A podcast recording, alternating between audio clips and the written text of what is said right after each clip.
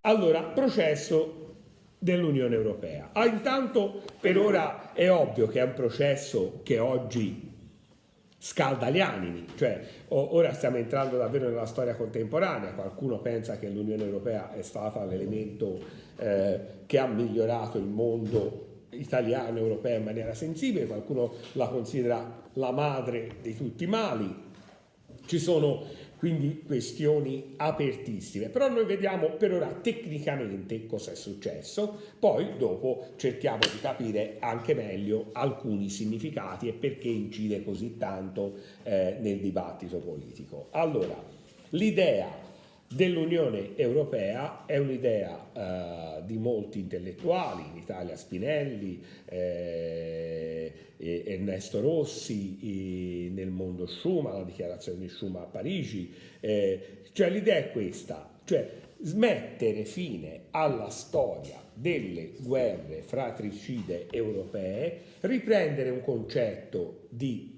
essere cittadini europei e quindi partecipare a questa grande comunità senza più dissidi. Eh, da dove parte il percorso? Il percorso parte nel 1951 eh, con la nascita del eh, primo accordo che prevede la nascita di un mercato comune europeo, MEC. È un mercato comune eh, per il carbone e per l'acciaio, quindi non è una eh, su, tutte, su, tutti i prodotti, un livello, una sorta di lega doganale che fra le altre cose riguarda eh, questa lega doganale il, eh, sei paesi, Belgio, Olanda, Lussemburgo, Italia, Francia, e Germania Ovest, ovviamente. Quindi non è una, eh, un percorso no, eh, che riguarda tutta l'Europa, è semplicemente si dice il carbone e l'acciaio. Eh, togliamo i dazi doganali in maniera da avere delle fonti energetiche sicure. Nel trattato eh, di Roma del 1957 abbiamo oh, un'estensione di questi prodotti e anche una, delle dichiarazioni che vanno oltre diciamo, il, eh, l'idea economica, ma proprio c'è una dichiarazione che eh, spinge questi paesi a una vicinanza. Però sono sempre questi sei paesi che eh, hanno eliminato gran parte dei dazi. Questo perché? Perché se le loro merci devono essere concorrenziali con quelle degli Stati Uniti, è ovvio che se gli Stati Uniti pagano un dazio solo e noi dobbiamo pagare più dazi perché dalla Florida a altri paesi degli Stati Uniti non paghi, mentre noi sì, questo è un concetto meramente economico.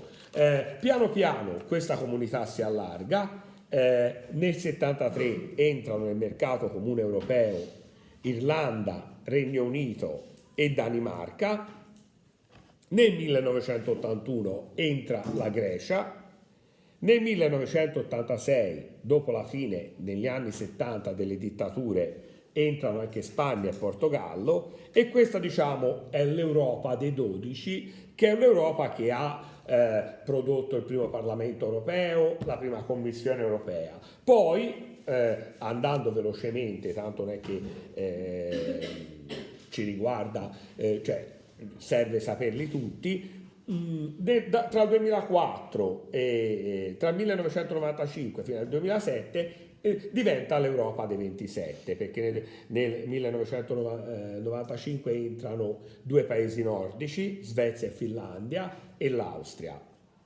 Nel 2004 cominciano a entrare anche paesi ex comunisti, Polonia, Slovacchia, Repubblica Ceca, eh, Slovenia, Ungheria, i paesi baltici, Estonia, Lettonia, Lituania e le due isole Malta e Cipro. Gli ultimi ingressi sono quelli di Bulgaria e Romania nel 2007.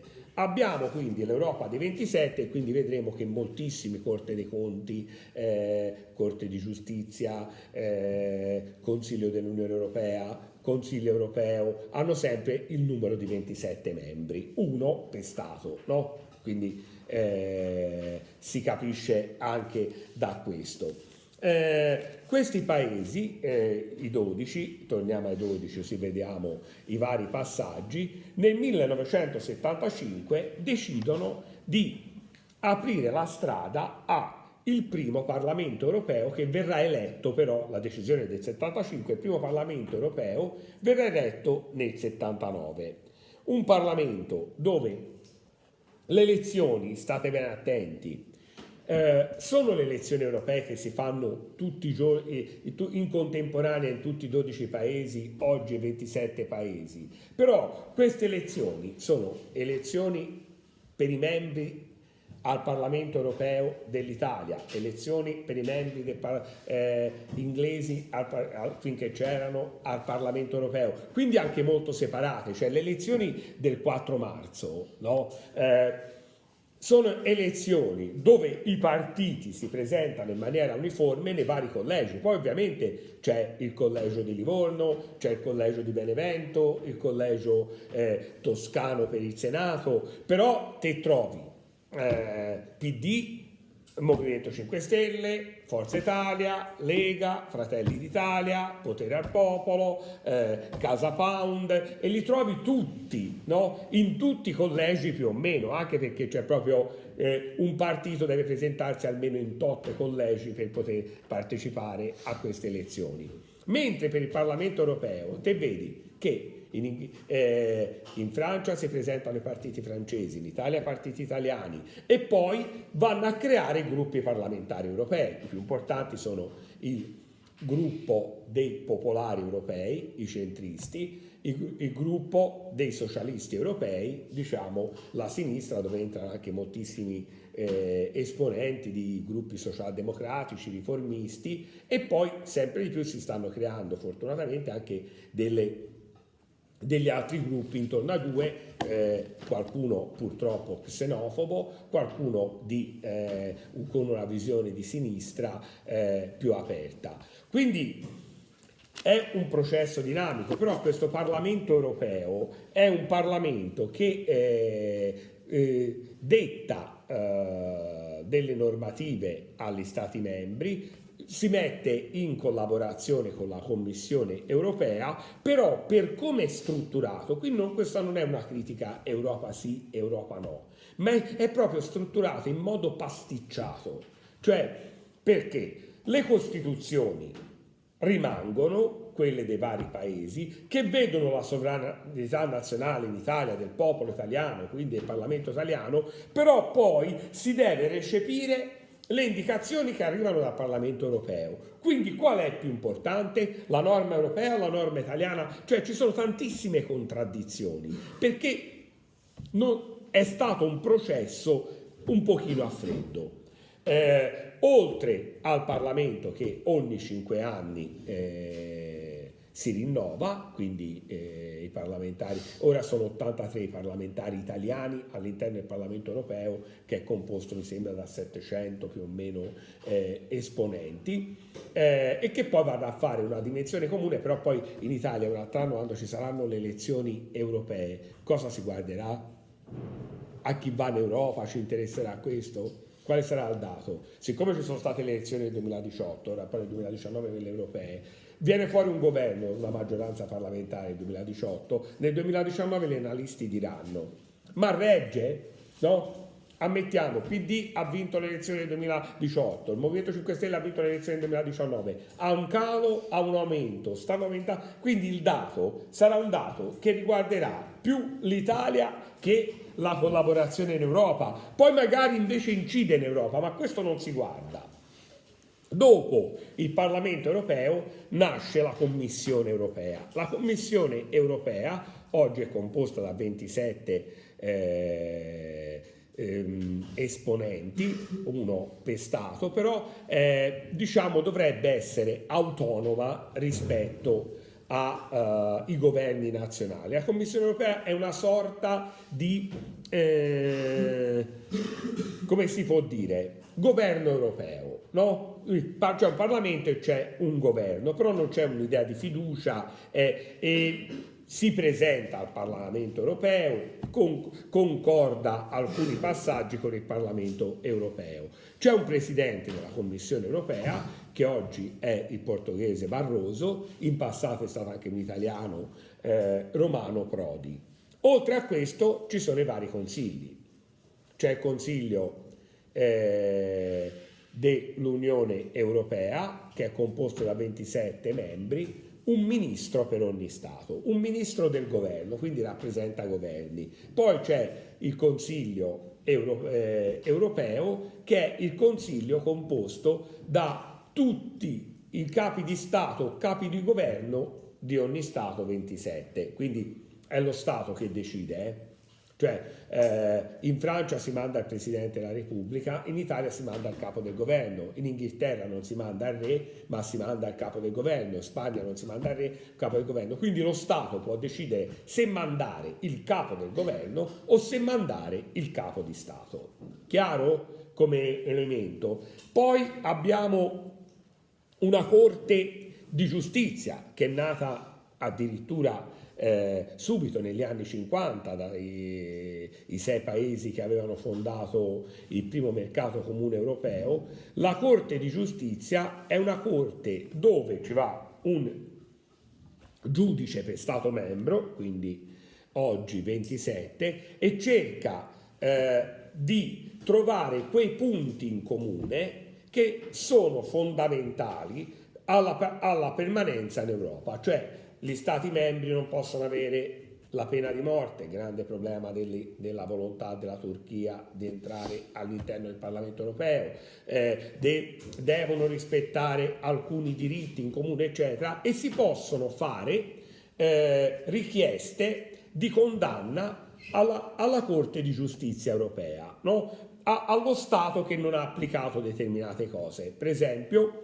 il rientro eh, dei maschi della casata Sabauda in Europa è nato anche da un ricorso che Vittorio Emanuele IV, quindi si chiama come se fosse un re e non lo è, il principe Emanuele Filiberto, hanno ricorso alla Corte europea dicendo che diritto è quello che lo Stato si prende di toglierci il diritto di andare come cittadini in Italia, visto che noi non siamo accusati di nulla, perché è il nonno che ha fatto delle cose, poi però viene qui e si chiama Vittorio Emanuele Varto, torna. No? Se, eh, io anzi sarei assolutamente a, fa- a favore del rientro dei Sabaudi purché restituissero tutti gli ori che si erano portati via. No?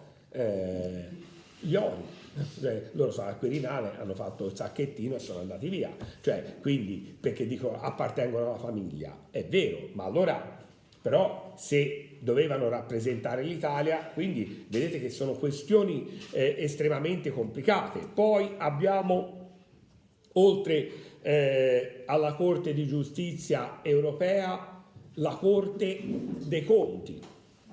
La Corte dei Conti che è quella che revisiona, no? eh, fa da revisore dei conti a bilancio dell'Unione Europea e fa eh, la revisione dei conti per quanto riguardano i bilanci degli Stati membri collegati all'Unione Europea. Poi esiste la BCE, la Banca Comune Europea, che ma non ha sostituito le varie banche nazionali, la Banca d'Italia rimane, la Banca eh, di Francia rimane, però c'è la Banca Europea che è quella che decide il tasso di interesse, quindi è quella che decide la cosa più importante. Prima il tasso di interesse di uno Stato membro era deciso all'interno della, eh, della propria nazione, ora invece è deciso eh, dalla BCE perché c'è una moneta unica. Però no, c'è una, no, eh, una distinzione no, tra paesi aderenti all'Unione Europea e paesi con la moneta unica c'è, perché la moneta unica non ce l'hanno tutti i paesi, sono 17 i paesi che hanno la moneta unica, i 6 che hanno originato, a cui si è unita l'Irlanda, Grecia, Spagna, Portogallo, eh, Slovacchia, Slovenia, Cipro, Malta, Estonia, Austria e Finlandia sono entrati nell'euro. Altri paesi per loro scelta non sono entrati nell'euro, vedi la Svezia, vedi prima del Brexit il Regno Unito, altri paesi non hanno i parametri che gli consentono di entrare nella moneta unica anche se vorrebbero entrare. Ok? Ci siamo fino a qui. Lì eh, i trattati più importanti. Vabbè, il trattato di Schengen del 1985 perché è un trattato che eh, riguarda la libera circolazione dei lavoratori e dei cittadini europei all'interno dell'Europa, ovvero non c'è più la possibilità di avere il confine, no? Cioè eh, non puoi impedire a un francese di venire in Italia oppure anche se ci sono delle cose perché è un cittadino comunitario, quindi si muove liberamente all'interno della comunità.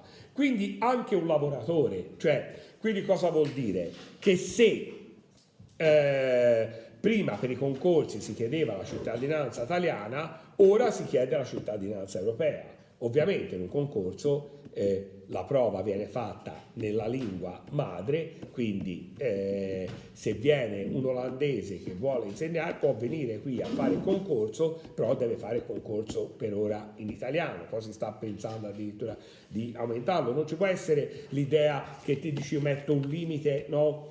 preferisco prendere gli italiani in un concorso pubblico, faccio una legge che impedisce di prendere europei all'interno di un'azienda. No, la distinzione fra comunitari ed extracomunitari, che addirittura da un punto di vista filosofico è ben peggiore no, dello straniero di prima, cioè eh, fuori dalla comunità. La comunità è quella degli uomini, cioè eh, il concetto di extracomunitario non è un concetto quindi di non sei italiano, sei straniero. Il concetto di extracomunitario è ben più pesante del concetto, forse non è pensato bene a termini, ma termini sono importanti, probabilmente non è una volontà. L'abbiamo visto per esempio nel mondo del calcio la sentenza Bosma ha cambiato il mondo del calcio. Prima si pensava che nel mondo del calcio ci fosse, fosse un'isola a sé, per cui uno dice eh, i, i, giocatori stranieri eh, non possono essere più di 3, 4, 5 in una squadra.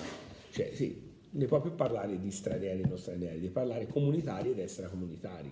No? Quindi eh, se eh, il Lavellino vuol comprare 25 giocatori del Lussemburgo e giocare solo con i giocatori del Lussemburgo, eh, l'Avellino giocherà con i giocatori del Lussemburgo. Se invece vuoi il brasiliano, l'argentino, eccetera, posso mettere un limite a quelli. Agli extracomunitari, poi anche lì abbiamo inventato che se uno ha eh, un nonno che ha avuto una storia con una di Vercelli una volta a un bar, allora poi considerato, cioè, vabbè, questi sono poi gli artifici trovati.